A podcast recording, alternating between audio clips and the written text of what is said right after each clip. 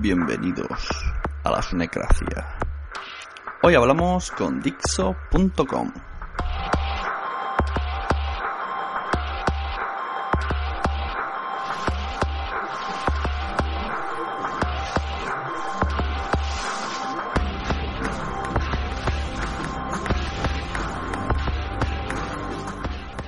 Eh, bienvenidos a otro capítulo de la Sunecracia. Hoy tenemos algo muy especial que quiero dar a conocer a, a la gente de España, que es normalmente quien me escucha, a excepción de Josh Green y cuatro mexicanos más, que gracias a Josh Green está este invitado que tengo hoy. Es el creador, si no me equivoco, porque hablo un poco desde el no sé, eh, de Dixo.com y ahora nos va a explicar bien qué, qué, es esto de Dixo y tal. Su nombre es Fernando y buenas. Eh, muchas gracias por, por atender mi invitación con estos cambios horarios que tenemos diferencias horarias. No, hombre, es una, de hecho es, es, es, un buen horario porque allá estás en la tardecita y nosotros estamos justo en medio de las, de las actividades, o sea, ya, ya bastante eh, preparados a estas horas. sí, la verdad es que sí. Es un poco complicado lo simple de quedar ya de por sí con gente de tu propio país, pero bueno. No te preocupes, hace... para servirte, para servirte en todo lo que necesites. a ver, te explico. El señor Josh Green, que es un podcaster mexicano, no sé si lo conoces, uh -huh. pues un día vino, pasó por aquí por su negracia y me habló de Dixo y dije, anda, esto no lo conocía yo. Entonces, bueno, a partir de ese día, más o menos, conozco un poco Dixo.com, pero no sé bien bien qué es. Y un día le comenté, va, pues me gustaría entrevistarles, pero eso que dices, ay, no me atrevo porque no, no sé, como no sé nada, no sé qué preguntarle. Y mira, me consiguió, de repente me dijo, mira, me ha dicho que sí, digo, anda, no he encontrado la entrevista a este chico.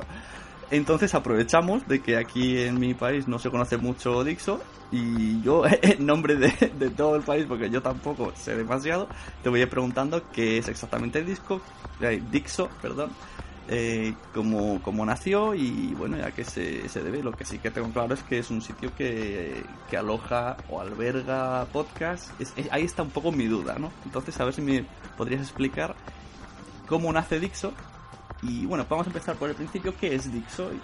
Con, con palabras que, que, entienda la gente y no las mías.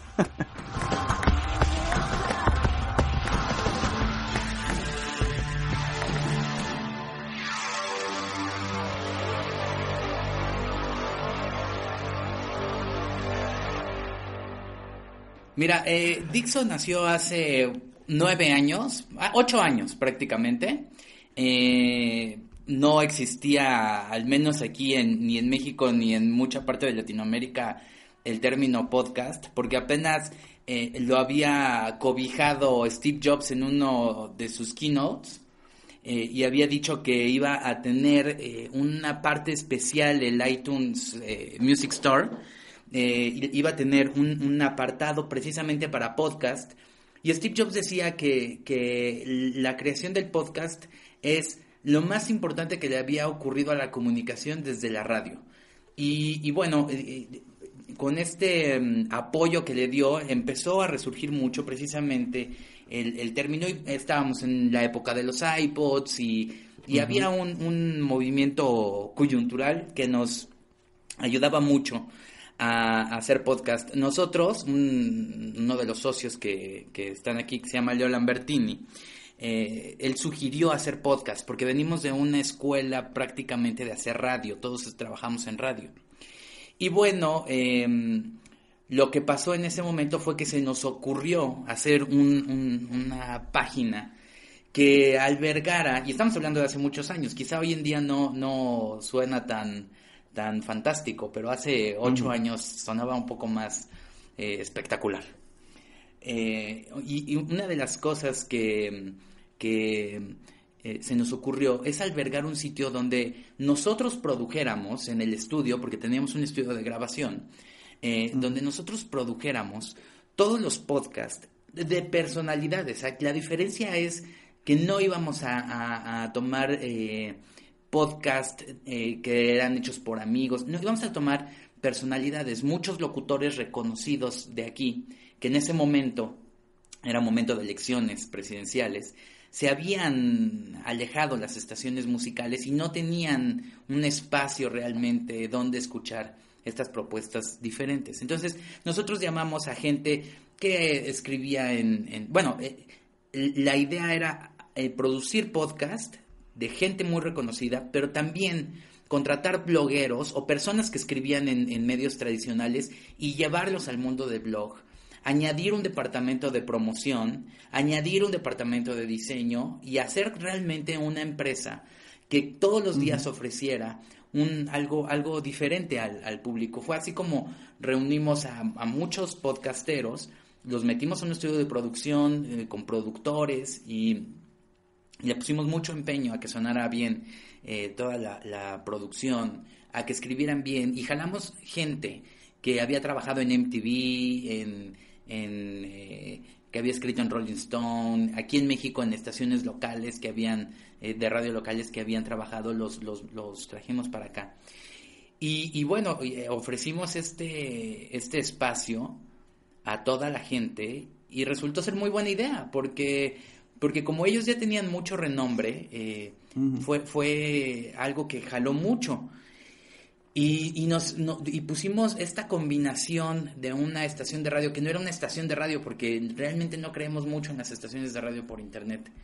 Eh, pero sí pusimos diario, tenían que salir cinco podcasts, ¿no? Mínimo. Eh, y diario tenía que ser cinco, salían mm, blogs, cinco blogs mínimo y regalábamos pases que para ir a ver un concierto, que para esto, que para tal. Hicimos alianzas con muchas revistas que también tenían su podcast y nosotros teníamos un, espacio en, las revistas. Y llegó el punto donde teníamos un programa de televisión porque habíamos hecho ya eh, acuerdos con, programas de televisión aquí, ya Dixon ya tenía un programa de televisión, participación en las revistas, tenía un programa de radio en todo el interior de la República.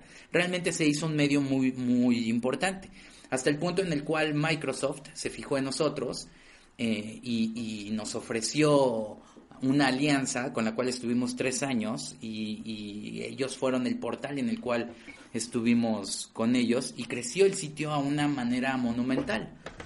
Después tú recordarás la crisis inmobiliaria que ocurrió eh, y, decidimos separarnos de este monstruo que, que es Microsoft y y este y seguir por nuestro lado como habíamos nacido y bueno hemos seguido y, la empresa sigue sigue al tanto. La verdad es que nos ha ido bien eh, no hemos eh, apartado el dedo del renglón del podcast de hacer este tipo de, contenidos. Eh, a la fecha en estos ocho años que llevamos tenemos publicadas aproximadamente más de 13 mil bueno publicaciones de las cuales la mayoría son podcast, la mitad deberían ser de podcast, ¿no? Cerca de 7000 podcasts publicados llevamos. Es una, es una enormidad, Pues sí, sí. Y entonces, ¿cómo, qué, empleo, qué, método empleabais para, o sea, buscabais un tipo de podcast y lo contratabais o decíais, vamos a crear eh, tipo de podcast tal, de, yo qué sé, de literatura, buscamos la gente y lo lleváis vosotros trayendo gente? Y pagándole o cómo va la cosa?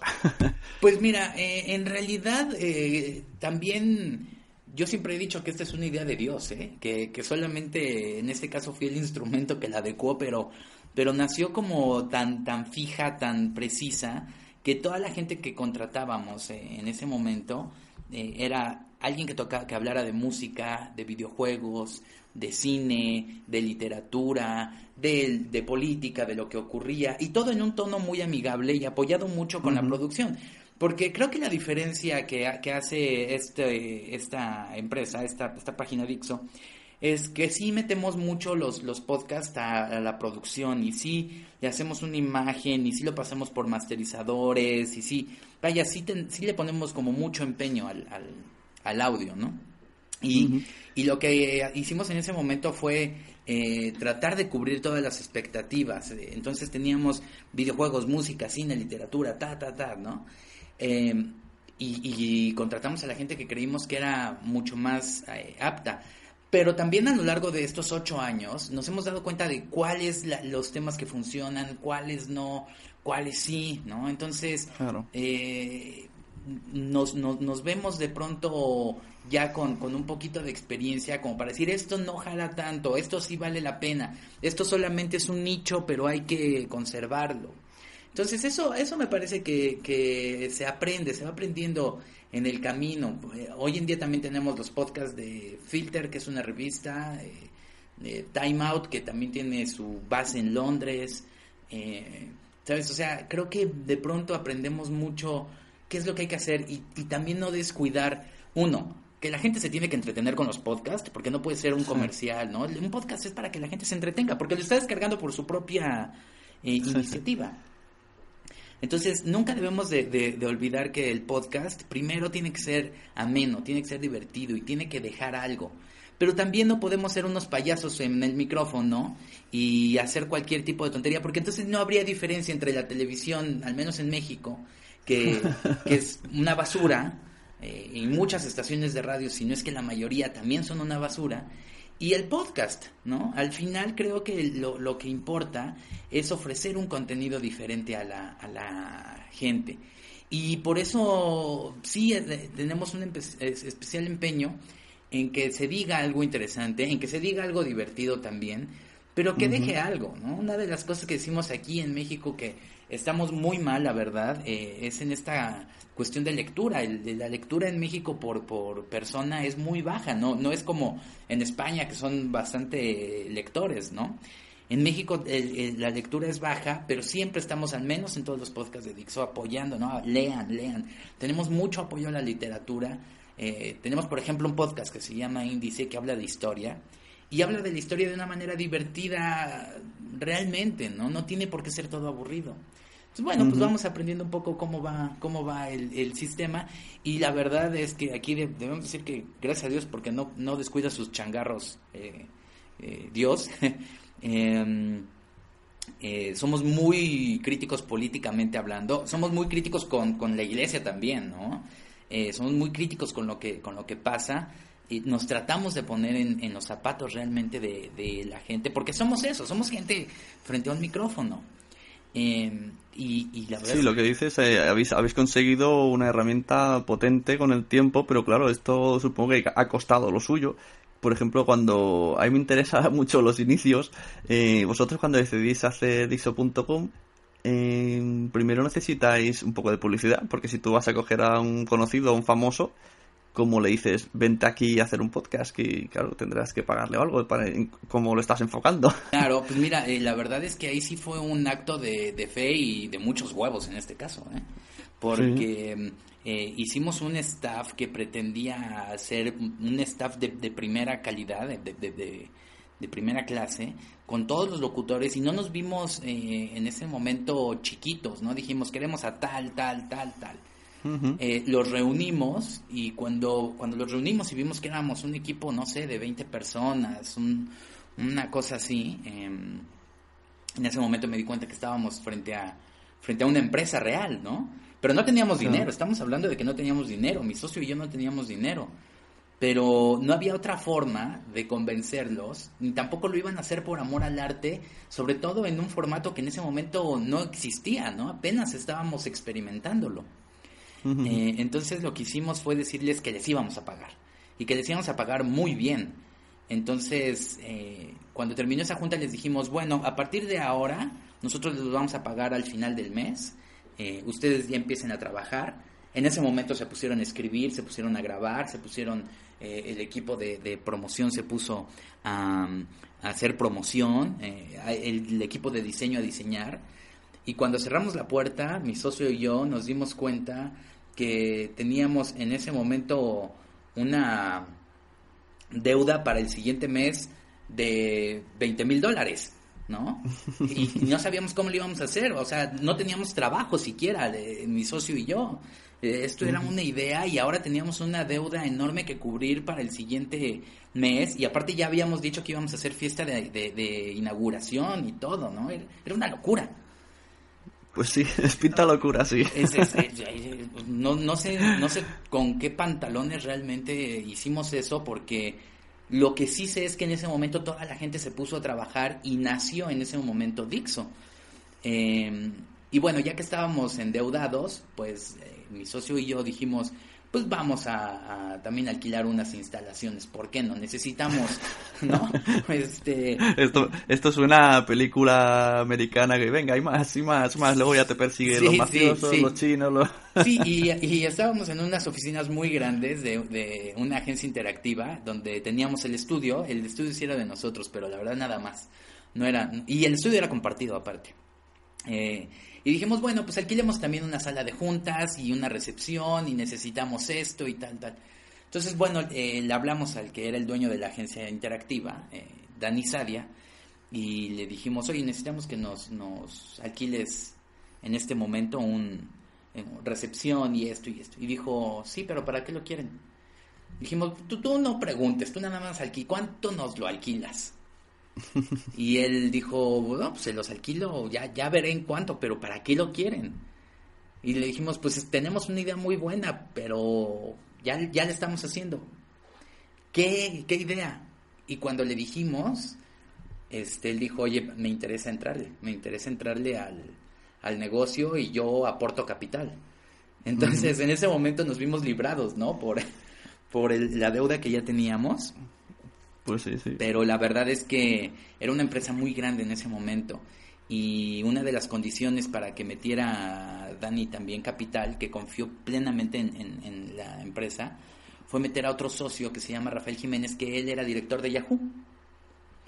Eh, entonces, en ese momento, el director de Yahoo también eh, metió su aportación a la, a la empresa y pudimos sostenerla durante un año. Tuvimos capital para sostenerla durante un año. Pero la verdad es que yo no sé por qué Dani confió tanto en nosotros y era una idea absolutamente arriesgada y una locura. Pues sí, la verdad. Yo no sé cómo estará el conocimiento de los podcasts en México, pero me hablas hace nueve años. Aquí, aquí hoy día casi es nulo el conocimiento entonces, yo, yo que no soy creyente empiezo a creer que sí, que es gracias a Dios que te ha pasado todo eso, porque suena todo muy rocambolesco, ¿no? Totalmente. y al final te sale perfecto. No, y, la verdad al final nos salió perfecto porque eh, anduvimos ocho meses con esta inversión, pero bueno, también teníamos un alto, ¿sabes? O sea, también eh, el, el, dinero no caía de los árboles, o sea, a nosotros nos asignaron un presupuesto y nos dijeron, este, esto es lo que corresponde a las acciones que, que que estamos adquiriendo, pero eh, a los ocho, al, año, esto se acaba, ¿no? Se acaba la gasolina. Y en ese momento era darnos a conocer. Eh, tuvimos la gran virtud de saber a quién, de, saber en dónde cobijarnos, porque como hicimos alianzas con revistas, en muchas revistas salió el anuncio de Dixo, eh, teníamos a todas estas personalidades. Entonces, la verdad es que nos acogieron muy bien en estaciones de radio y nos daban también espacio para anunciar qué era lo que estábamos haciendo. Entonces, creo que creo que eso fue un, un, acierto de lo que hicimos en ese momento.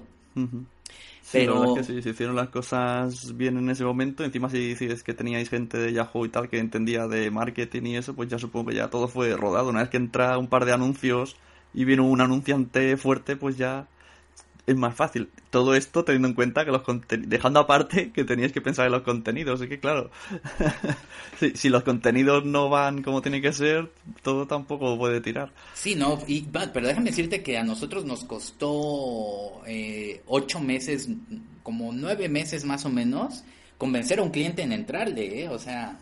Realmente fue, fue una locura porque nosotros llegábamos con nuestro teléfono y le decíamos, mira, se puede reproducir de aquí música decían, oh, ¿no? Hace, hace nueve años era imposible que la gente creyera que se podía reproducir música del teléfono y para eso apenas estaba entrando el, el, iPod, ¿no? Eh, el iPod estaba entrando bien en ese, en ese momento. Entonces, a los, a los nueve meses, la verdad es que yo sabía que me quedaban tres meses de vida eh, y no tenía ni un solo anunciante y no había una forma en la cual se viera futuro para la empresa. Eh, yo creí que, bueno, nunca perdí la fe ciertamente y no creo que nadie lo haya hecho en, la empresa. Todos estábamos trabajando muy bien y, y, con esta virtud del podcast de, de, no tener censura, todos los locutores podían decir lo que nunca pudieron decir al aire en estaciones de radio, ¿no? Ni, ni lo que pudieron, ni lo que escribían en, en medio de periódicos, no podían este, eh, decir lo que querían y aquí sí. Entonces, la verdad es que Dixon empezó a tener mucho auge y fue un sitio muy divertido. Eh, pero sin, sin publicidad. Em, lo que pasó a los nueve meses fue que se interesó Microsoft con nosotros y en ese momento ellos eh, sacaron a su gente de ventas y ya se pudo vender el sitio con publicidad, eh, lo cual a nosotros justamente nos, nos, nos tomó bien porque nos quedaban, digo, como unos tres o dos meses de, de batería nada más.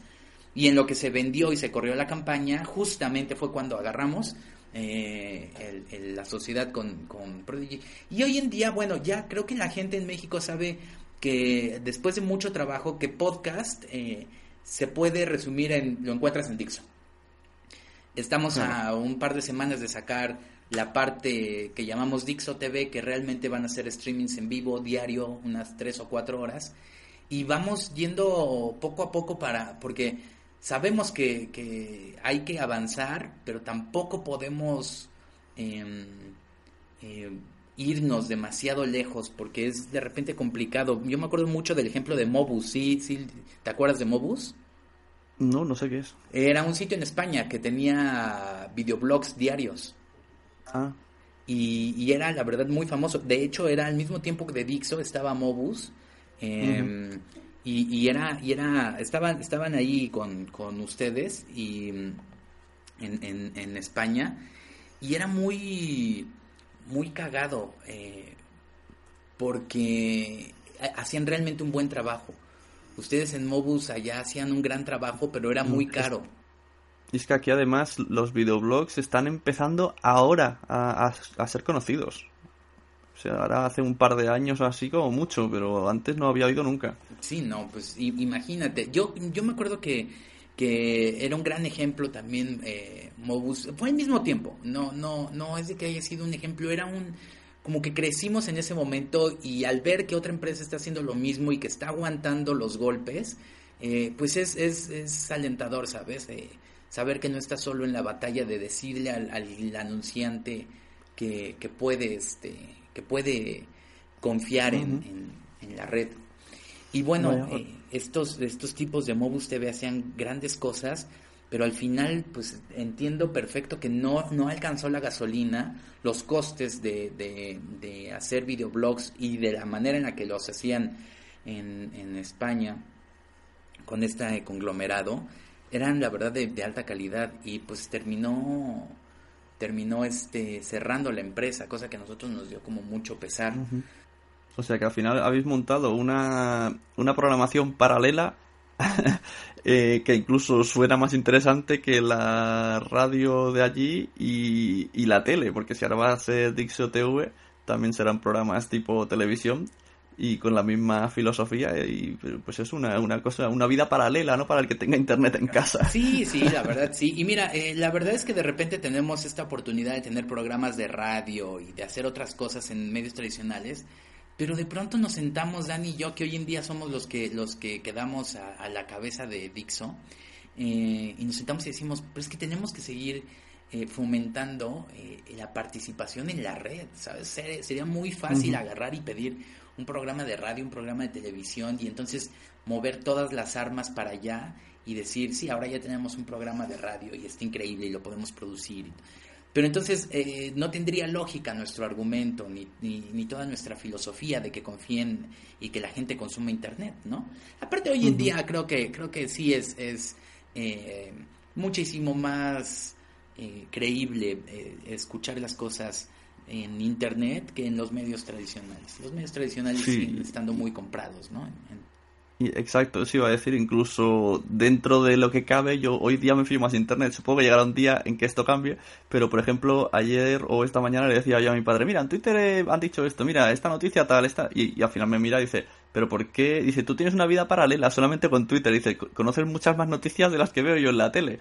Digo, es que es verdad, muchísimas, y aquí en España, que últimamente parece que están censurando un montón de noticias que no salen, que yo leo en Twitter y luego no aparecen en las noticias, y entonces, claro, eh, tienes ese punto de libertad que al final la gente que, que tiene un poco más de curiosidad y no se deja llevarse sin tal sofá y le da, pues acaba en sitios así, con un poco más. Aparte de que es opinión de alguien que suena más cercano. Claro. Pues también suenan menos censurado.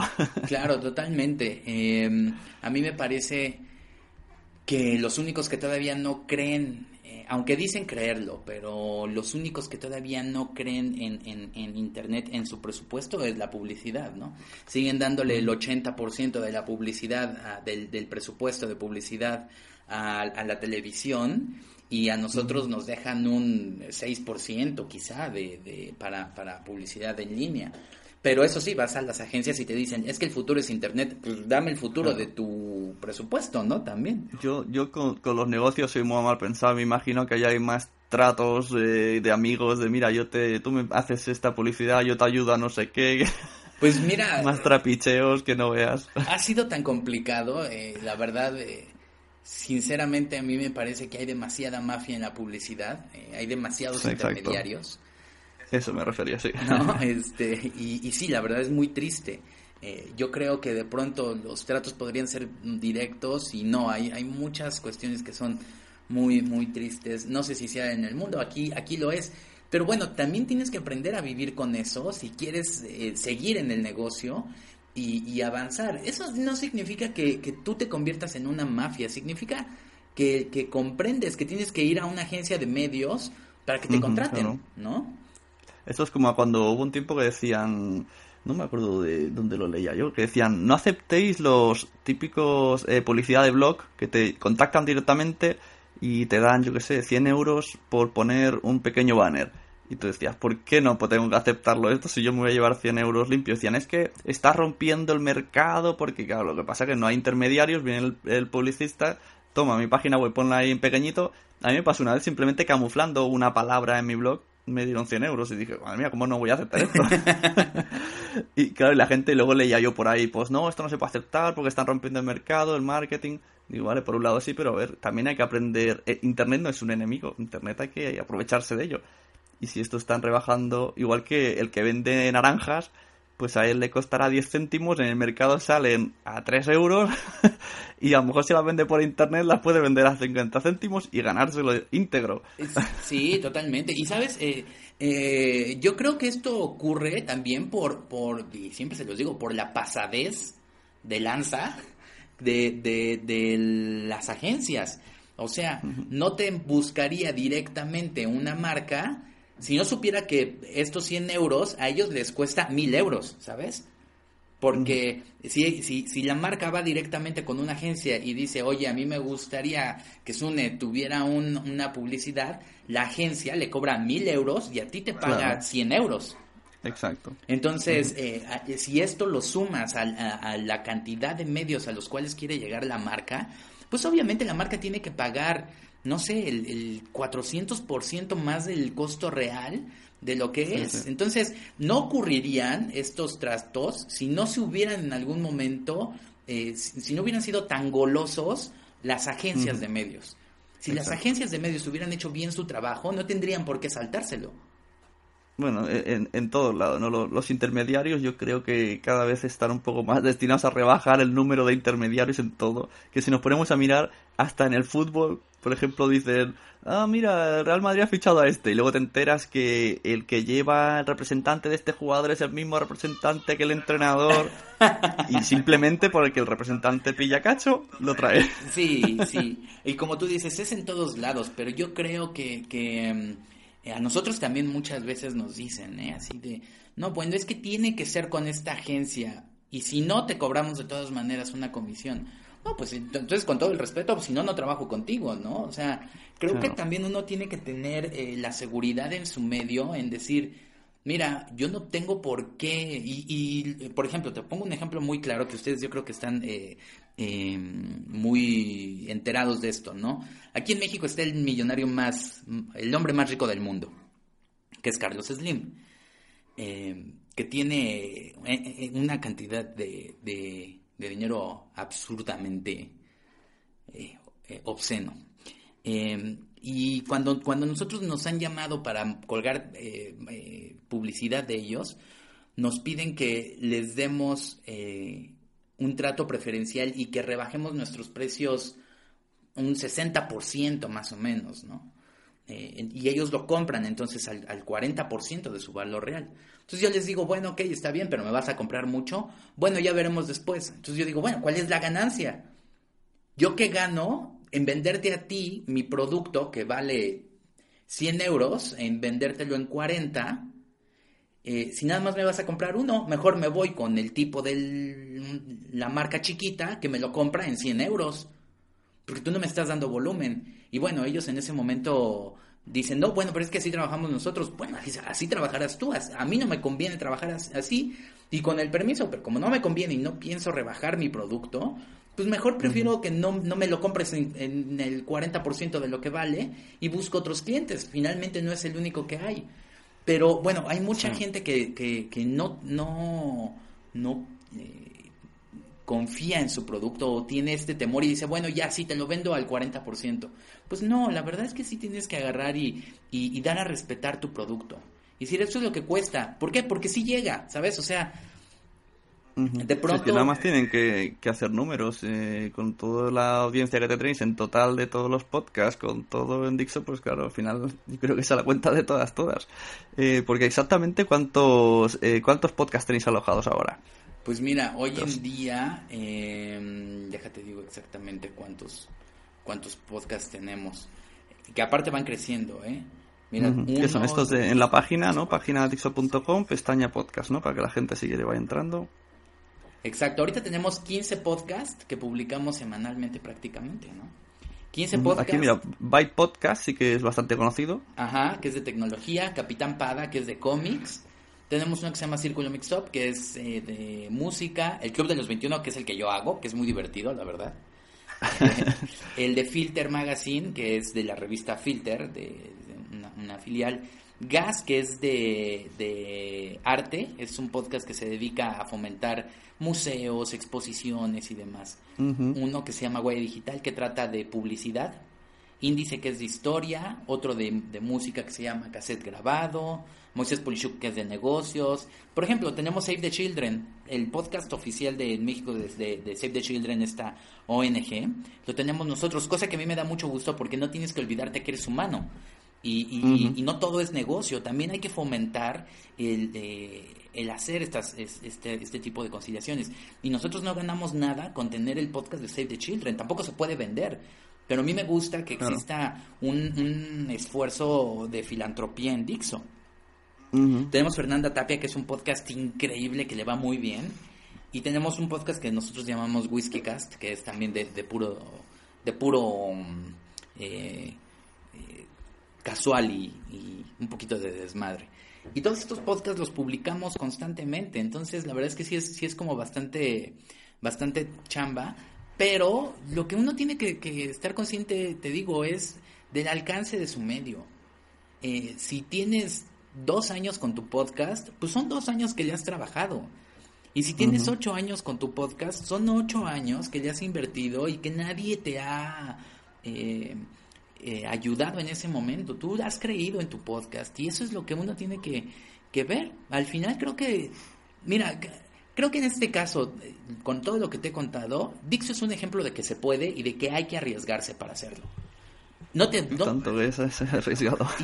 Y, no, te voy a decir que, que todo el tiempo ha sido miel sobre hojuelas, ¿no? Todo el tiempo, de hecho, estamos eh, luchando para que esto salga adelante. Pero que ha sido satisfactorio más no poder, eso no, no, nos, no nos queda duda, ¿no? De que, de que todos creímos en la empresa y, y todos seguimos haciéndolo, pues sí, ya llevamos ocho años, ¿sabes? De pronto volteo la, la mirada y digo, pues ya es mucho, o sea, ya, ya, ya no es poquito tiempo, ya, ya no es una aventura, ya es una certeza la que tenemos con Dixo. Eh, Aquí se intentó, se intentó algo similar, no sé bien bien, no sabría decir si exacto, que se llamaba Podcast S.A. Ah. Y bueno, lo que, lo, que pasa que era con podcast, no buscaban, o sea, era con, con gente amateur total. Y yo puede ser que ahí fuera un poco el fallo, y entonces pretendían meter anuncios, en, pero era, era diferente, no era una página que albergaba. Pretendían buscar, hacer como una red de podcast y una vez que ellos negociaran anuncios y meterlos en cada uno de los nuestros. Pero cada uno por separado. No sé, un poco diferente. Y ahora hay un chico que va a sacar una cosa que se llama Sin Guión, que me dijo que, bueno, que le gustaba la idea de Dixo, que quería hacer algo similar pero no sé bien cómo lo va a hacer. Fíjate que, que te lo comentaba por mail cuando tuvimos los primeros acercamientos, Eh, Exacto, cuenta eso. Hace bastante, bueno, hace, no, que, habrán sido cuatro años quizá, eh, tres, cuatro años, eh, ya existía Dixo, Dixo España y nosotros ya habíamos orquestado todo el movimiento para que este mismo modelo ya existiera en, en, España. Entonces, ya teníamos un staff, eh, ya teníamos eh, un, gerente, digamos, allá, ya existían todas las, las, armas y los recursos, ya habíamos destinado inclusive recursos eh, para, para aventarse... ¿Ahí estás? Bueno, bueno. Hola. Ah, es que, perdón, se escuchó de pronto un ruido ahí y dije. Sí, yo también lo escuché como que se colgaba Skype, pero no. Sí, pero bueno, perdón. Eh, entonces, te decía, ya teníamos todo, o sea, ya, ya existía Dixo España, ya teníamos este, los dominios, ya teníamos la gente, tenía, teníamos a Goma Espuma, inclusive, que, que ustedes lo conocerán también por allá por tener su programa de radio que duró tanto tiempo. Y a ellos ya los teníamos en el, en el, en el staff. Pero bueno, en ese momento eh, fue cuando ocurrió esta crisis inmobiliaria y, directamente iba a pegar a, cualquier eh, esfuerzo que iba a hacerse. Entonces, eh, no, no pudimos concretarlo, aunque ya estaba, ¿eh? O sea, de verdad ya teníamos prácticamente fecha de lanzamiento, ya habíamos eh, traído, ya estábamos platicando con, con, el que iba a ser el, el, gerente de Dixo España, ya lo habíamos mandado traer, ya nosotros ya teníamos nuestros boletos de avión para ir allá, eh, Dani Sadia ya había ido a España este, a, a hablar con el staff y ya estaba todo listo, ya estaban todos pactados, íbamos a arrancar en quizá un par de meses. Pero se vino esta crisis inmobiliaria que a nosotros nos pegaba directamente porque eh, vendíamos a través de Microsoft. Entonces, si se afectaba a Microsoft Estados Unidos como ocurrió y que cayeron sus ventas, eh, nos iba a afectar a nosotros y ya no pudimos eh, continuar con eso. Pero ya existía Dixo, Dixo España, ya, ya, ya era un hecho, ¿no? Pero bueno, esperemos que se, que, se, que se pueda hacer con, este, con esta iniciativa que que mencionas. Y si no, bueno, quizá en algún momento eh, retomemos el, proyecto y nos lancemos otra vez, ¿no? Pues sí. A ver qué pasa. interesante. Y entonces vosotros, tengo una, una duda. Aquí siempre estamos con el tema feed, que si banner, que si tal. ¿Cómo, Mm, explícame cómo tenéis el tema. Bueno, alojamiento, supongo que lo aloja todo Dixo.com, ¿no? Tenéis ahí servidores. Cada, todos los podcasts los tenéis vosotros albergados. Sí, y, alojados. y nosotros abrimos un, un, feed para cada nuevo podcast. Lo que sí es que después de 8000, 7000 podcasts, ya eh, los que también se fijaron en nosotros fueron los de Apple. Entonces, después de publicar tal cantidad, de, porque mira, eh, ponte a, pensar realmente, eh, mm. esto significa que publicamos cerca de 100 podcasts al mes, ¿no? ¿Qué compañía realmente ofrece una cantidad similar de podcasts? Yo de verdad he investigado y el que... Nadie, yo diría que nadie. No, o sea, el que sigue publica cuatro podcasts al mes, quizá ocho podcasts al mes, bueno, ponle 20 podcasts al mes, que no, no, no he encontrado una que publique 8 podcasts al mes, pero, pero de, de 8, de 20 podcasts a 100 podcasts, pues sí hay una diferencia grande. Entonces Apple en algún momento sí dijo, oye, están produciendo ustedes muchos podcasts, me están nutriendo de muchos podcasts. Vamos a hacer algo. ¿Por qué ustedes no les doy un lugar especial en, en, en iTunes Music Store eh, y los pongo a ustedes como, como un proveedor destacado? Entonces hicimos el, el, arreglo y hoy en día en iTunes México eh, tenemos en la sección de podcast, tú entras y, y Dixo está como un proveedor destacado, donde tenemos un, un cuarto, digamos, para nosotros solos. Eh, y, y, está muy bien porque ahí metemos todos nuestros podcasts y todos nuestros, nuestros feeds. Hay otras empresas que también son proveedores destacados, como algunos periódicos, pero Dixo, que es una empresa realmente pequeña, está al lado de la BBC. Entonces, sí, sí es, Interesante. Sí está bueno, ¿no? Sí está bueno ahí tener nuestros, nuestros podcasts y estar compitiendo al lado de, ese tipo de generadores de, contenidos. Y les abrimos un feed a cada uno. Eh, en algún momento pensamos que todos podrían eh, salir bajo el mismo feed, ¿no? Un solo feed de Dixo. Pero imagínate que tú estás interesado en uno solo de los podcasts y te llegan mm, de repente a tu iTunes 100, pues sí sería spamear. Claro. Lo que he visto ahora, mientras hablas, estaba mirando en Byte Podcast, veo que a través de FeedBurner está, está todo enlazado. Y no sé si has oído rumores, que espero que solo sean rumores, de que FeedBurner a lo mejor cierra. ¿Qué pasaría en este caso? A, mí me afectaría, pero poquito, pero a vosotros ya sería la repanocha. Habría que crear nuevo feed y, y, lo de cambiar el, feed con iTunes es un poco complicado. Claro. No sé si has oído ese, ese rumor de FeedBurner. Pues mira, hace poquito lo compró Google.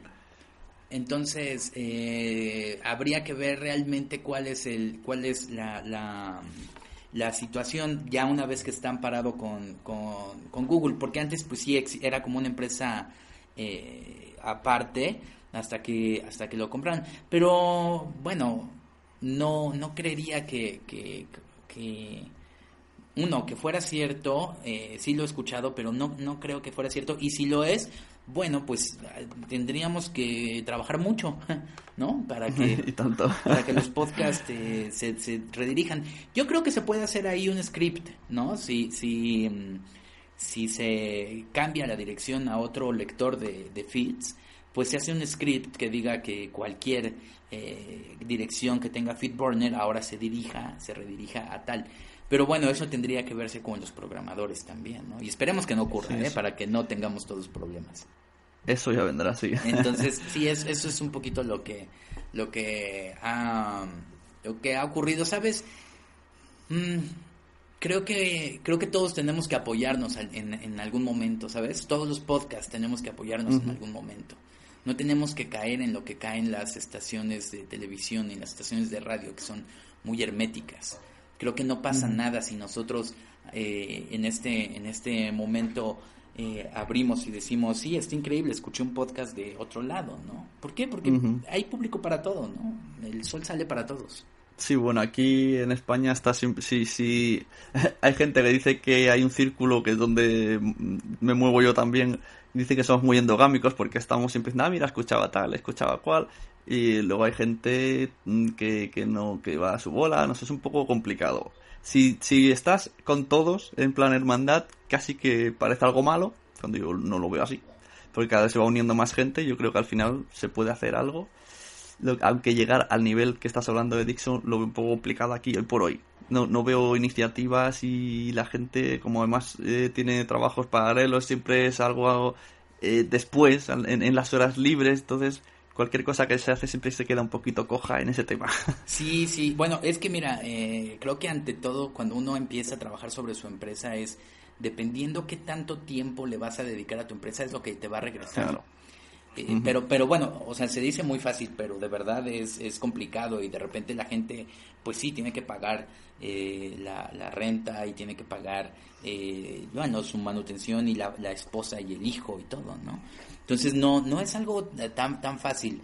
Es un poco de película, como bien dices, como de película americana, ¿no? Pero, pero también es cierto, si tú le dedicas mucho tiempo a tu empresa, tu empresa te regresa mucho. Eh, solamente que sí hay un par de tragos amargos que hay que pasar, pero en todos lados, eh, de pronto la gente te dice, ¿no? Como en todo. Exacto, te dice, es que no es nada seguro lo del podcast. Bueno, déjame decirte que tampoco tu trabajo es seguro, ¿eh? Si estás en una empresa cualquiera. Exacto, hoy día aquí en España no es seguro hoy día ni ser ni siquiera funcionario. En cualquier momento cambian algo que ya se está rumoreando y todos los funcionarios ya no tienen la seguridad que tenían. Totalmente, entonces eh, creo que de pronto es un es como meter la, la, cabeza en la arena y creer que no pasa nada cuando estás en una empresa. Pero, pero la verdad, eh, me parece que, que todos estamos eh, igual de, de inseguros en, en un, trabajando para alguien más que trabajando para uno mismo. Pues mejor trabajar para uno mismo, ¿no? Exacto, eso sí. Yo soy autónomo también, pero bueno, es más otro tema. pero pues esperemos, esperemos que de verdad eh, la gente... Eh, mira, donde se sientan más a gusto, pero si hay eh, algún momento, y siempre, siempre he dicho esto, si tú le preguntas a cualquier persona exitosa el secreto de su éxito, ninguno te va a negar el, secreto, ¿sabes? No, ni existe una fórmula. esfuerzo y ya está, ¿no? Todos, todos te dicen, ¿sabes? O sea, todos, y aparte todos te dicen lo mismo, todos te dicen, cree en lo que haces, a tal manera emplea, en la cual, emplea tiempo. Sí, te, te lances y el tiempo te va a dar, te va a dar la, razón. Nadie, nadie te dice otra cosa que no sea esa, ¿eh? de verdad. Nadie. Tú pregúntale a, desde a Paul McCartney hasta eh, Steve Jobs cuando vivía, ¿no? Pregúntale a cualquiera y todos te dicen, creen lo que haces, creen lo que haces y aguanta. Pues sí.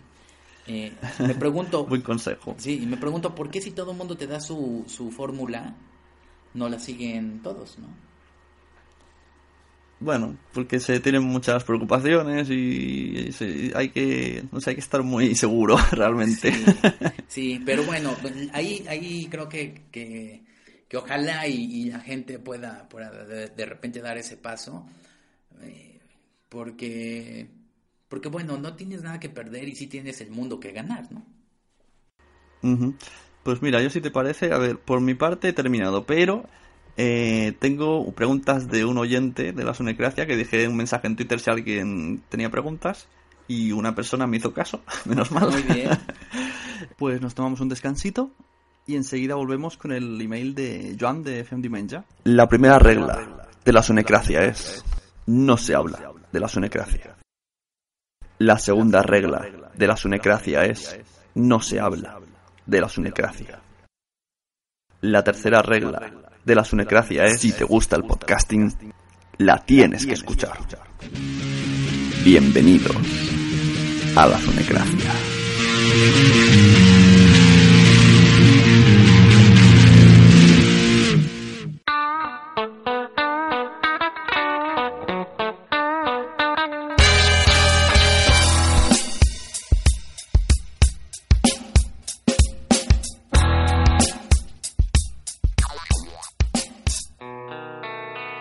Todos, soy Joan, JohnnyVLG en Twitter y envío este audio para mandar alguna pregunta a Fernando Benavides de Dixo.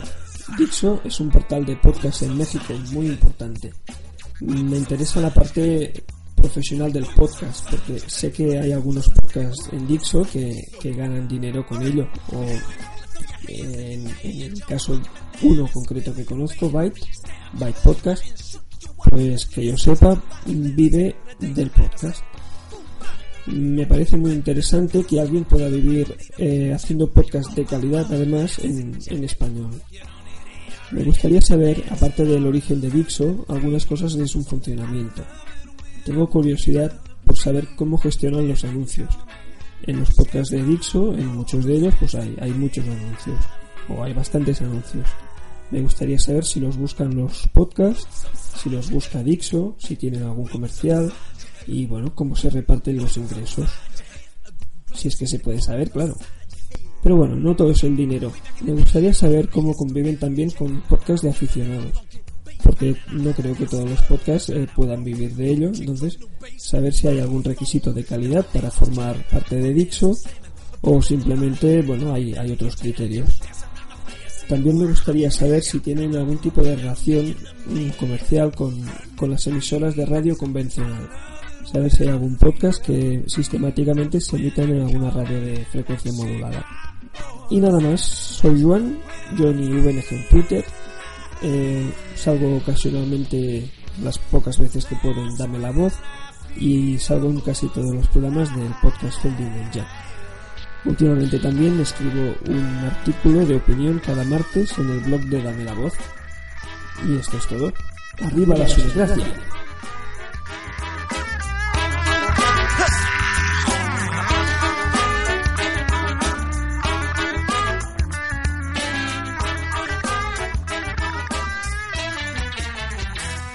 Eh, a ver, te voy a leer el email de Joan, de, tiene un podcast que se llama Fendimenja. Eh, me dice, que escucha Byte Podcast de David Ochoa. Y dice, David vive el podcast. Me gustaría saber cuál es el proceso con los anunciantes. Si los busca únicamente David, si los proporciona Dixo, si alguien de Dixo se ocupa de llenar los anuncios. Bueno, esto yo creo que lo hemos respondido antes. Si funcionáis como una empresa, entonces pues Ochoa hace su programa y ya está. Exacto. ahora, de hecho, nosotros... Eh em, pagamos realmente por el contenido, ¿eh? O sea, Dixo asume los gastos y no solamente los gastos, sino también paga a su, staff. Entonces, sí, una empresa, es una empresa total, o sea, no tenéis ninguna diferencia con, una, con otra empresa. Totalmente, y pagamos impuestos y nos consumen igual los impuestos que los demás. A ver, seguimos. Dice, me gustaría saber cuántos podcasts tiene Dixo como, pod, eh, como ocupación principal. ¿Sabes si tienen otros podcasts hechos por aficionados? ¿Y qué criterios de calidad se, emplean para estar ahí? Bueno, mira, em, tenemos, como habíamos dicho, 15 podcasts. Eh, hay algunas empresas que también nos contratan y nosotros les hacemos las producciones, pero no se publican en Dixo, se las damos y ellos ya se encargan de, de montarlas. No es todo el caso, pero bueno, eh, llega a ocurrir. Y en, en, los primeros que habrán sido cinco años, seis años quizá de, de Dixo, nosotros estábamos muy interesados en abrir eh, las puertas y publicar podcast de gente que no pertenecía al staff. Entonces abrimos una sección que se llamaba Los Otros eh, y, y este estaba abierto para que la gente mandara tanto blogs como podcasts y los publicábamos. Curiosamente la gente no, no respondió tanto, aunque, aunque teníamos mucha visita, mucho tráfico de, de visitas, la gente no respondió mucho ante, ante la puerta cuando se abre. Eh, y, de pronto también acogimos un par de podcasts de gente que nos decía que ellos querían estar en, en, el staff, eh, nada más para poner su, su podcast. Eh, lo hicimos y sabes que, que, que, dejaron, al principio nos mandaban bastantes, bastantes podcasts comúnmente con regularidad. Pero después dejaron de hacerlo, dejaban de hacerlo, pues precisamente porque decían que tenían otros trabajos y demás. Y a nosotros no nos convenía esto, porque nosotros sí los metemos primero en nuestro estado, los metemos en, en, los, los promocionamos en iTunes, pero lo peor de todo es que sí los metemos a, venta, a Dixo, y hacemos nuestro kit de, de, promoción, vamos a las agencias, los ofrecemos y de pronto dejan de, de mandárnoslos, ¿no? Y la verdad, eh, y había podcasts que nos decían, mira, yo tengo cinco años haciendo mi podcast, y de pronto lo dejaban de hacer, ¿no? Con lo cual, una vez ya en el, en el consejo de, la empresa, decidimos que ya no podíamos arriesgarnos a hacer eso, porque, eh, y lo decía el, gerente de promoción aquí, nos decía, entran con muchas ganas, sí, yo quiero, mira, yo te mando esto, esto, pero de pronto también se, se les va un poco, se les va la, la emoción y dejan de hacerlo. Entonces, eh, con, con mucha tristeza decidimos que ya no podíamos seguir albergando otros podcasts porque la mayor parte de las veces, bueno, no la mayor, el 100% de las veces, pues nos dejaron de mandar, entonces teníamos que volver a reconfigurar el cuarto, teníamos que volver. Sí, sí. Es una lástima porque porque la iniciativa era buena, pero claro, como decir, no no interesa eso. Eh, en cierto modo mancha un poco la, la, seriedad, porque dices a la, a la, gente que confía en este programa ya no, y, parece que respondemos nosotros cuando simplemente estamos ayudando. Sí, lo, que le acabas de decir es, es cierto, o sea, mancha la seriedad, porque hay podcasts que tienen años, años y años publicándose, eh, en cada quien por su lado o aquí, y de pronto... Eh, empiezas con uno, le, le y, aparte le inviertes porque eh, sí, sí, sí es una inversión el, el, la imagen, el mandar a un vendedor y todo, eh, para que de pronto se deje de hacer y se entienden las causas. Y, y, pues espero que también se entiendan las causas de por qué no, no alojamos otros podcasts, ¿no? Pero bueno, lo intentamos en alguna vez, de verdad era nuestra, nuestra mayor intención y con mucha tristeza vimos que no, que no funcionó no pudo ser. También has dicho que, hacéis eh, podcasts personalizados para empresas. Esto todavía no... Yo no he oído que aquí en España se haga. Alguna se ha rumoreado, no sé si alguna lo llega a tener, pero no es demasiado público.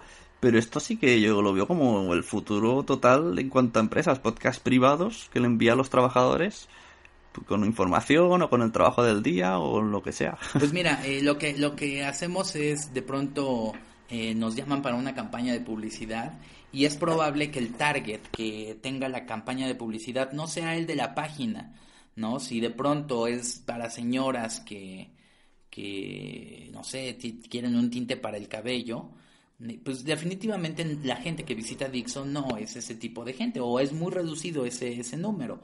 Entonces lo que hacemos es producirles esos podcasts y ellos ya los ponen en su página, los hacen en, en sus redes sociales y ahí los, los van este, moviendo. Eh, ahí lo que hacemos es realmente cobrar por la producción. Cuando, cuando existe una pauta, pues nosotros cobramos no solamente por la producción, sino también por la entrega, ¿no? Porque ya las suscripciones ya son muy altas también en, los podcasts.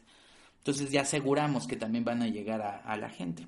Pero si no tenemos el target, también hay que ser muy sinceros y decir, oye, la verdad es que este no es mi target, pero te lo puedo hacer y tú te encargas de distribuirlo, ¿no? y funcionamos Bueno, seguimos, seguimos con el email de Iván, que, que se ha currado más que yo. Muy bien, muy bien, qué bueno. Felicidades, saludos. Este oyente muy bueno. Dice, que existe una empresa en México que es parecida que se llama frecuenciacero.com.mx. Esto me advierte, si quieres pregúntaselo fuera de antena, si le da puro a responder. Y pregunta si esto es eh, parecido a Dixo.com o es competencia. Entonces yo aquí te dejo libertad de responder, de no, de hacer un poco el político. de No, fíjate que, que eh, es muy curioso. De, de repente existe esta teoría de que cuando hay una idea en el aire a lo mejor muchos la jalan, ¿no?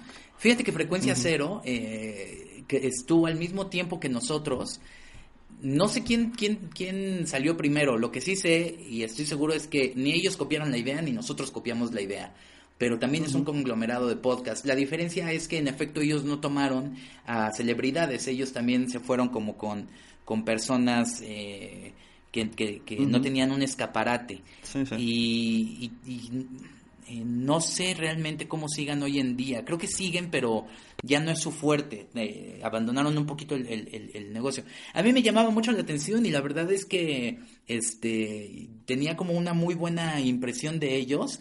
Sí son competencia, pero qué bueno que haya competencia, ¿sabes? O sea, en lugar de que vaya yo solo con las marcas y decirles esto es podcast, qué bueno que vayamos dos y les digamos esto es podcast y esto es podcast.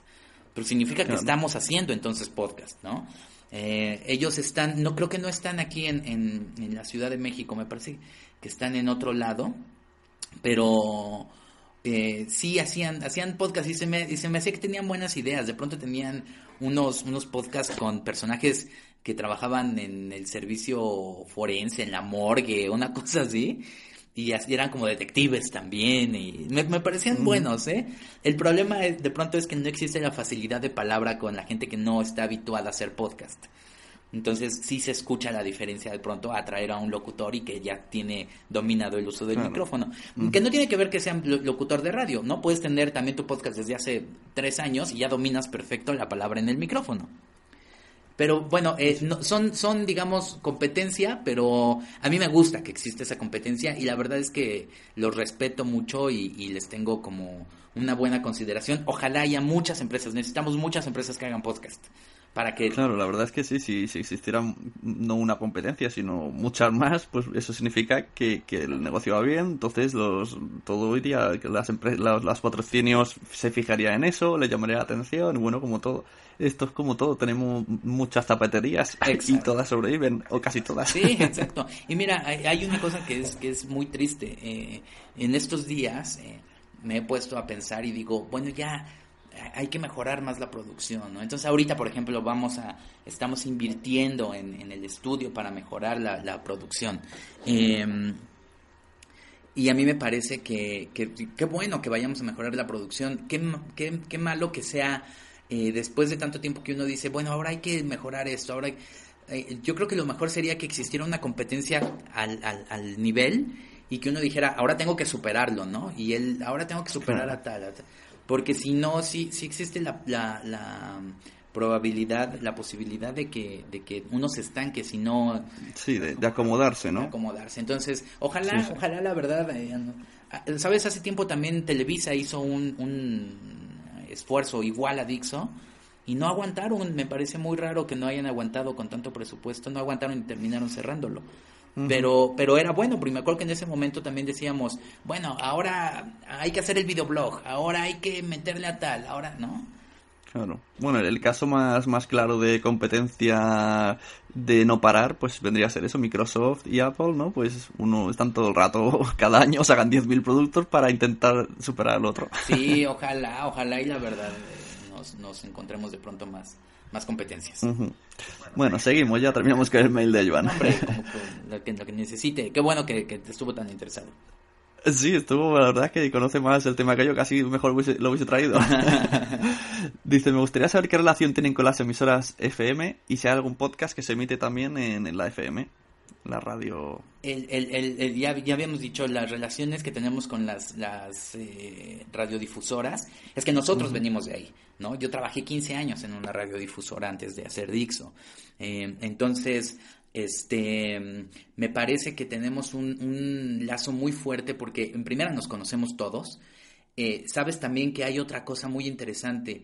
Casi todos han pasado por Dixo, casi todos los locutores de las estaciones han pasado por Dixo, antes o después de ser locutores, ¿no? Eh, pero por lo regular, como existe una buena relación, hay veces que llega una marca y dice, oye, a mí me gustaría un podcast con tal locutor, y lo contratamos y tenemos el podcast, y a lo mejor dura 12 emisiones porque están contratadas 12 emisiones. Pero entonces tenemos una muy buena relación porque finalmente todos nos formamos en la, en la radio. Eh, en cuestión de podcast, que si, que si se transmiten en uno o en otro lado, no porque nosotros creemos realmente que tenemos que producir para Internet, no, no convertir un programa de radio en podcast. Y, y viceversa, creemos que un podcast no está hecho para la radio, tiene otras virtudes y tiene esta, este sabor de no eh, censura. Lo que sí te puedo adelantar es que estamos trabajando en un programa, realmente en un programa muy ambicioso de radio, eh, el cual no va a salir en, en, radio y en internet, sino que se va a dividir una parte en radio y una parte en internet. Pero todavía para eso yo creo que le cuelga un poquito porque sí estamos eh, metiendo mucho, mucho este, interés en eso y pues sí tenemos que tener locutores, este, eh, a escribirlo de una manera correcta, pero estoy seguro que cuando salga vamos a estar muy satisfechos. A mí la verdad lo que has dicho antes, que yo los podcasts y cada vez, aquí parece que ahora eh, la moda, por decirlo así, en España es que cada vez se asemejen más a programas de radio. A mí esto no me gusta, que mm, suenen tipo radio, no sé, me, suena, me, me gusta más los podcasts, los entiendo más tipo que, me estén hablando a mí, no que estén hablando en general como si tuvieran una televisión delante, no sé si me explico. Me, me, gustan más los podcasts que siento más cercanos, aunque esté muy bien editado y música, pero se está eh, todo muy estructurando sección, plan, eh, musiquilla entradilla, sección, como, como si fuera un programa de radio que, que, empaquetas ya para decir, toma, te lo vendo. Sí, claro, lo entiendo porque nosotros hacemos muchos así, ¿eh? Este, Em, y, pero sabes qué, eh, yo creo que tienes razón en algo. El podcast eh, nació como tú dices, ¿no? O sea, nació de, una forma mucho más amigable, mucho más cercana. Eh, el meterle producción y el meterle edición y todo es una cuestión que se ha acoplado. Pero el podcast real es un podcast de persona a persona, ¿no? donde tú escuchas una conversación, es como si estuvieras en un, en un café y estuvieras o platicando o escuchando la conversación de al lado, ¿no? Pero eh, es, es como realmente nació y es como se hace, yo creería, el 95% de los podcasts, yo creo que se hacen así y creo que deben de mantener también este espíritu independiente. Em, aquí me parece que quizás sea más fácil para, para una venta el meterles más producción, ¿sabes? Y tienes que tener en claro cuál es tu fin con el podcast. Eh, sí, porque yo creo que porque no, no están acostumbrados. Entonces, si, si vendes, aunque sea la aunque sea la mayor conversación del mundo, eh, Steve Jobs con claro, con, con, leche, con, con, Bill Gates, con Bill Gates a solas, a lo mejor te costaría venderlo más. Claro, sí, totalmente. Pero, pero mira, como te digo, y, yo creo que aquí hay que, hay que estar muy claros. Eh, para un esfuerzo que es comercial, tienes que, eh, pintar tu producto comercial. Eh, es decir, los blogs que, se, que, que ponemos en Dixo casi todos eh, tienen que ver con, con, hablarle a mucha gente. Eso no quiere decir que cada mm. uno no tenga su blog, en lo particular yo tengo mi blog y hablo de una manera más personal, pero no puedo hacer lo mismo en Dixo porque va dirigido a más gente. Entonces, eh, los podcasts me parece que también es, es un ejemplo similar. Si tú quieres venderlo y llegarle a más gente, quizá tengas que ponerle un poquito más de adornos.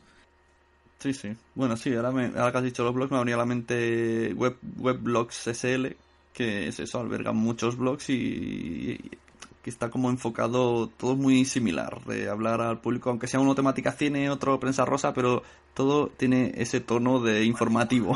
Sí, y, pero ah, lo interesante y lo hermoso de Internet es que puedes indagar tanto como quieras. Eh, de pronto escuchas un podcast que, que tiene muchas secciones y todo, y, si no te gusta, siempre habrá un podcast que no las tenga. Eh, eso, eso me gusta mucho. Eh, y viceversa. Si de pronto crees que el podcast eh, es, es, le falta algo de comercial, pues podrás encontrar eso, ¿no? Pero eso es, eso es lo hermoso de los, de los podcasts, que tú escuchas lo que quieras escuchar. Mira, hace poco hablaba yo, tenemos este podcast de historia donde también hablamos en él, ¿no? Pero hay un podcast especializado en Napoleón Bonaparte y nosotros somos muy fans de Napoleón Bonaparte. Bueno, me encanta que exista un podcast que nada más hable de Napoleón Bonaparte, que no hable de otra cosa más que de él, porque me parece fantástico. Me parece fantástico que si te adentras eh, al, tema puedas encontrar toda esta información, ¿no? Entonces, este, y eso, y eso, esa herramienta que tiene el, el internauta, ahora sí, no, me gusta esa palabra, pero bueno, internauta, eh, me parece que, que es la base de su crecimiento, es qué tanto quieres avanzar. Me parece que si tú quieres detenerte en algún punto y te sientes cómodo con ese podcast, está increíble. Y si quieres avanzar más, puedes avanzar más y siempre vas a encontrar algo muchísimo más clavado, ¿no? Sí, lo que sí que veo también como oyente de podcast que eh, lo que más valoro muchas veces es el, no sé, el carisma que tiene la persona que me está hablando. Yo escucho podcasts que no me interesan nada, a mí la tecnología no me interesa y a veces lo escucho porque la persona que está me parece graciosa o me gusta cómo habla con su compañero o podcast de noticias que ya veo las noticias me las sé, pero me gusta cómo, cómo lo llevan, sin tener ningún tipo de superproducción, solo ellos como y eso, le, aportar el carisma que, que, eso en la televisión no se ve, aunque sea muy carismático la persona, está ceñida al guion y ya está. Claro, tienes toda la razón. La, la, personalidad ahí se refleja y, te sientes más cómodo, ¿no? Sí, me parece que tienes toda la razón. Sí, al final acabas incluso, parece que conoces a la persona. Otra cosa es que luego en persona. Sí, totalmente. ¿Sabes qué? está bien padre. Parece, parece menos. más real la persona del podcast que los programas. Totalmente, totalmente. Estoy de acuerdo. Y la verdad se hace, se hace una relación súper íntima, ¿no? Eh, porque aparte hablas con toda la, la eh, fluidez que con la que hablas en la calle con un amigo. Entonces, eh, la gente entiende eso como una cercanía, como una amistad, como una relación, como alguien, pero esa, esa es la virtud del podcast, ¿eh? ¿eh? tiene credibilidad, porque sabes que no hay una compañía enorme atrás presionando. Entonces, si tú realmente, y eso no hay que perderlo y hay que aprovecharlo, si tú realmente le dices a la gente, este, mira, a mí me convenció ir a ver esta película, es muy probable que la vayan a ver más que porque estén viendo el póster, ¿eh? Sí, sí. Sí, incluso si conocen a la persona que hace el podcast y ya saben los gustos son similares, pues dicen, mira, normalmente acierta, porque no deja de ser su opinión personal. Sí, sí, sí. Y ojalá llevemos eso a, buenos términos. En este caso, como te decía, eh, aquí, en, aquí en, en, México y aquí en los podcasts de Dixo hacemos el esfuerzo porque lean más, ¿no? Pero mira, muchas veces sí, sí nos contactan y nos dicen, oye, quiero leer un libro de historia, ¿qué me recomiendas? Qué bueno que ocurra eso, ¿no? Qué bueno que crean en ti y que confíen para que les recomiendes un libro de historia o un libro de literatura universal, ¿no? O, narrativa, lo que sea. Es, Ahora, fantástico. Ahora me, ha venido a la mente, el otro día leí un, un Twitter de, de una persona famosa aquí, un tenista, que pone, ¿cómo me gusta tuitear desde mi Samsung? No sé qué, muchas veces decía la palabra Samsung. Y abajo ponía, escrito desde iPhone. y a, esto es lo que estamos diciendo. increíble, increíble. Vaya enganchada le pegaron. increíble, me encantó eso. Sí, está buenísimo. Sí, este, hay que, hay que mantener ahí la credibilidad, ¿no? Que es lo, que es lo mejor. A ver qué. Y bueno, última pregunta de Joan y terminamos. Dice que si en México se estila que se graben podcast en una sala en directo, como es que eso aquí lo estamos haciendo mucho. Nos gusta mucho conocernos y ser amigos y entonces hacemos ahora hay unas jornadas en Madrid, por ejemplo, Y una de los platos fuertes, pues es que hay podcast en directo, se suben a un escenario, como si fuera un teatro, y se pueden hablar. O bueno, hay, veces que se ha, se ha traspasado el podcast al, show. Hemos llegado a ver gente disfrazándose, cuando eso en, la grabación no lo van a ver, pero para los del público sí. Y entonces pregunta eso si en México se estira mucho o si o con tanta gente que hay, tantos millones, no todavía no se ha, se ha hecho ese acercamiento. Bueno, sí se ha hecho, eh, sí se hizo, de hecho hace tiempo eh, existía, ahora te voy a decir, eh, un, un, show, de hecho, de Leo Lambertino, uno de los socios de, de aquí, que hacía lo mismo, em, pero creo que no funcionó tanto. ¿Sabes cuál es el problema en México? El ancho de banda. aunque cada vez es mayor, de pronto el, el hacer algo en vivo casi siempre se, se empieza a a este a cortar. Entonces no nos no es tan atractivo de pronto eso. Em, ojalá se hiciera más ahora que el ancho de banda está creciendo aquí ya de una manera muchísimo más este seria. Pero bueno hasta el momento creo que creo que no sé se hacía con este programa que te digo se llama se llamaba Nerdcore y lo hacían igual en un sillón, dos personas estaban hablando, invitaban a gente, era como un show, pero este, pero no, creo que se dejó de hacer, sobre todo por esto, la gente no tiene el ancho de banda para poder eh, recibir una señal en vivo sin que se corte, ¿no? Sin que exista un buffer size y, todo y todo esto. Pero ojalá y se, y se retome eh, un poco la idea es hacer eso en Dixo TV, ¿no? Vamos a transmitir en vivo todo el tiempo y, a ver cómo a ver cómo se pone. Ya. Bueno, tú te, estás refiriendo a, bueno, lo que aquí llamamos video podcast, que está mal dicho, porque son podcasts igualmente. Pero bueno, él se, refería más a, eventos en persona. Aquí lo que hacemos no, no se emite en streaming. Tú estás hablando de algo diferente, pero bueno, similar. Ah, ok, pero entonces, ¿cómo, cómo ustedes lo, lo plantean?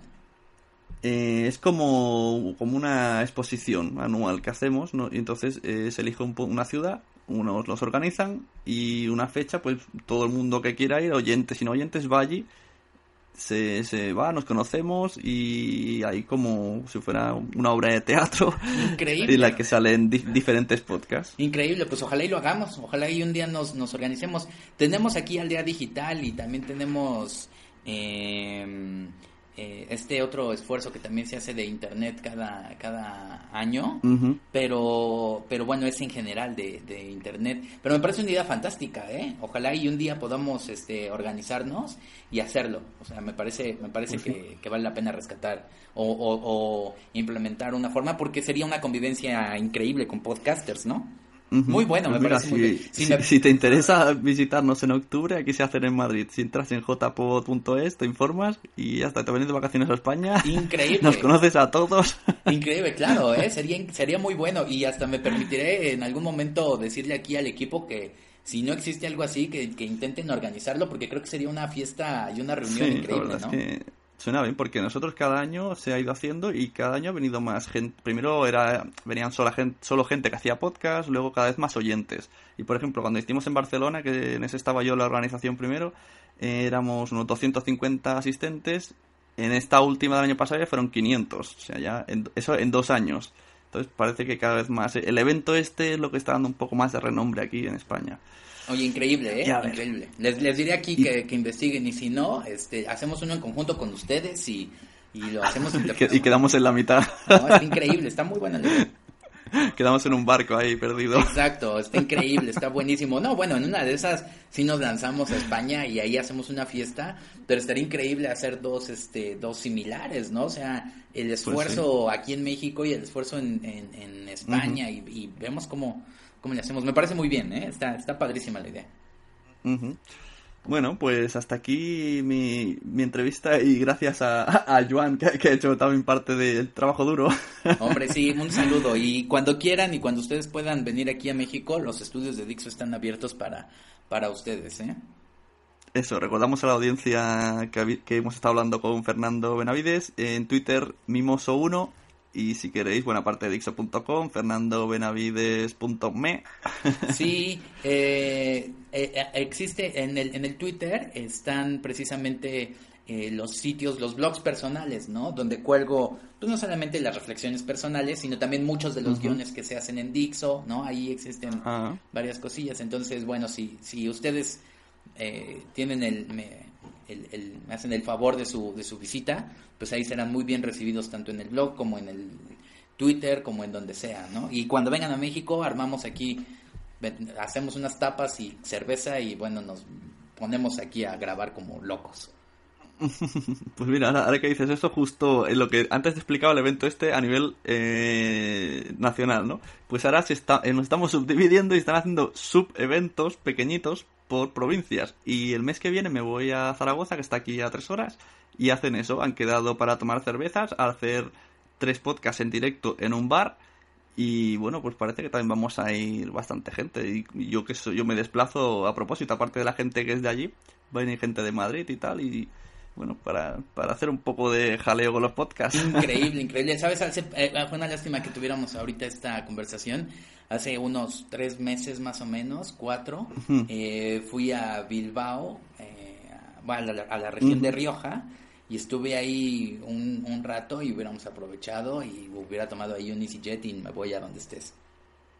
Pues mira, seguro que mucha gente de por la zona también se hubiese apuntado, porque ¿qué dices de quedar y siempre cae alguno? Sí, es increíble, ¿eh? qué buena idea. Ojalá y aquí habríamos de hacer como un pequeño este estudio de, mercado, a ver qué tanta gente sí tiene su podcast aquí y a ver qué, qué tanto se puede armar y, y, moverse. Porque creo que en España existe más la cultura de tener el podcast eh, por persona como debe de ser que aquí. Pero habría que, igual y, estoy hablando antes de tiempo, habría que hacer un estudio a ver si si sí existe aquí en este en este momento, ¿no? Sí, esto alguna vez Josh Green me, me ha comentado que, que, una de las cosas que ve un poco así con envidia sana es eso, ¿no? Que aquí se hay como una comunidad de vamos para aquí, vamos para allá, organizamos esto, organizamos lo otro.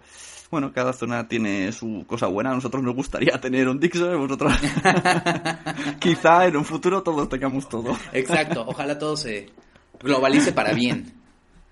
Eso, sin competencias y todo el mundo junto. Exacto, sí. Un Dixo y una comunidad en todos lados, eso deberíamos de tener. Eso.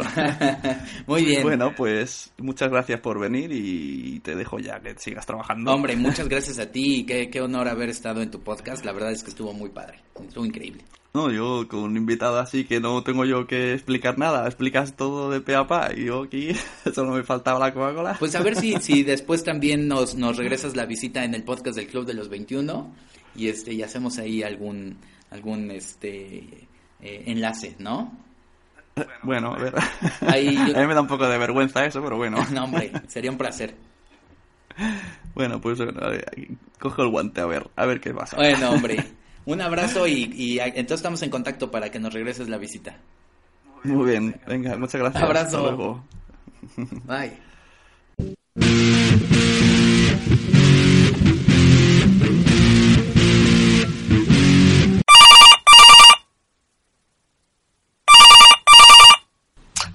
Ay, ¿qué pasó? ¿Ya ahora, mismo, acabamos de colgar hace tres segundos, justo cuando me has eh, dicho estaba... Mira, de, hecho vamos a cerrar el capítulo Sunecracia con tu llamada. Estás en directo en la Sunecracia. Hola, ¿qué tal la audiencia de la Sunecracia? Me agarraron aquí desprevenido. Aquí tenemos al causante de que haya venido hoy Fernando Benavides. Gracias, porque yo la verdad es que tenía vergüenza de, contactar, no sabía cómo hacerlo, ¿no? Una empresa tan grande y tal, digo... Eh, pues sí, pero mira, lo, bueno de Internet es eso que nos une. Y, este, y en el podcasting siempre es interesante estar a mano.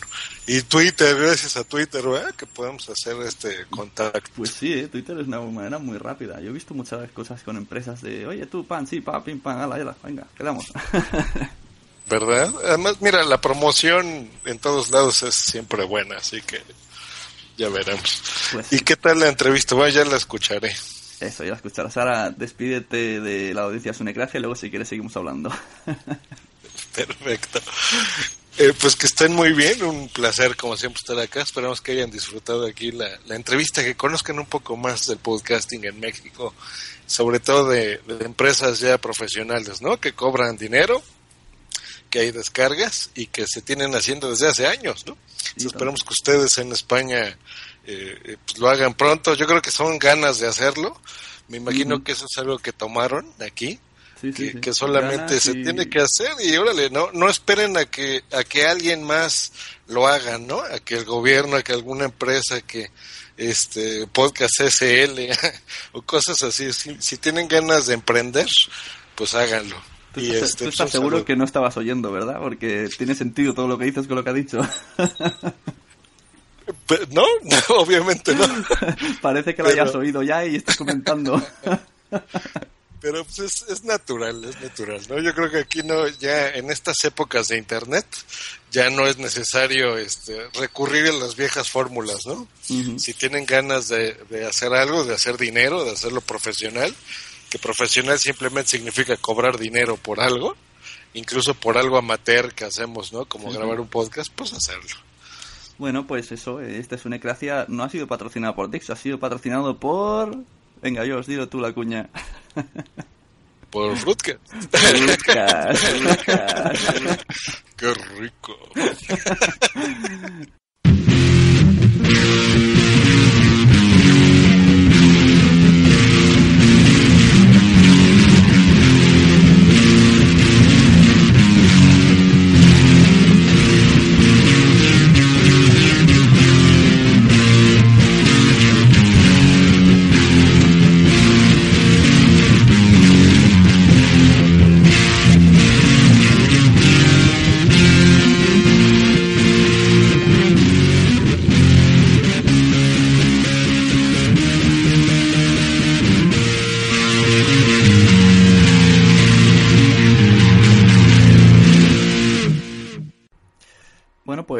Que habéis tenido a Fernando Benavides. La verdad que ha sido un podcast bastante interesante.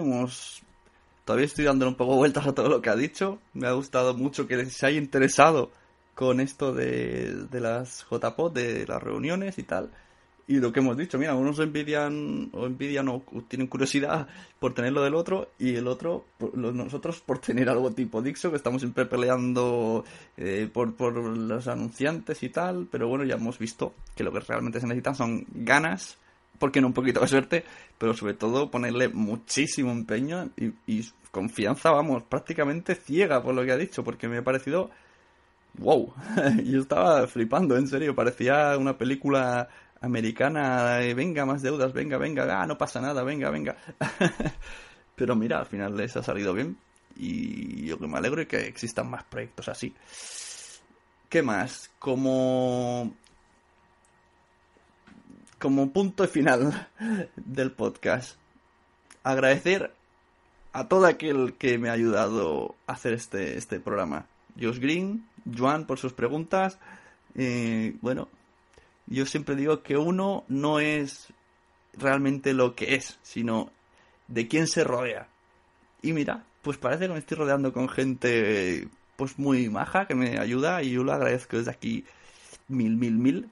Y pues lo dicho, escuchad a Fruitcast, escuchad Femdiumenja, entrar en dixo.com y sobre todo, sobre todo, volver a la sunecracia. Y nos vemos. Recordamos blog lasunecracia.blogspot.com que se puede escuchar en iVoox, en iTunes, en tu móvil. bueno, y eso. Que tengan buen día. Yo soy Sune. Nos vemos.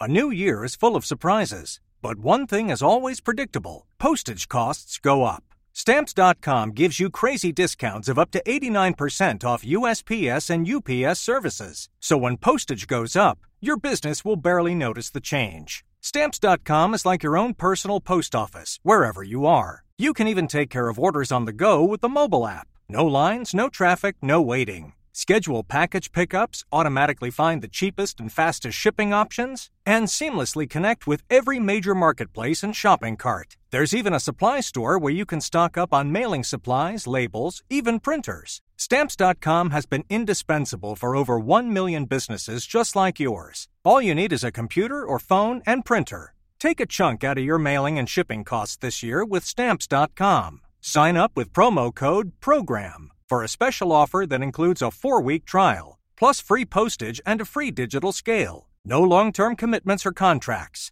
That's stamps.com code PROGRAM. ¿Te ha gustado este episodio? Pues vuelve al siguiente a por más. Y si te has quedado con muchas ganas, entra en nuestro premium. Quiero ser podcaster.com barra premium. Ahí tienes un montón de episodios más, además sin cortes y muchísimas cosas más extras.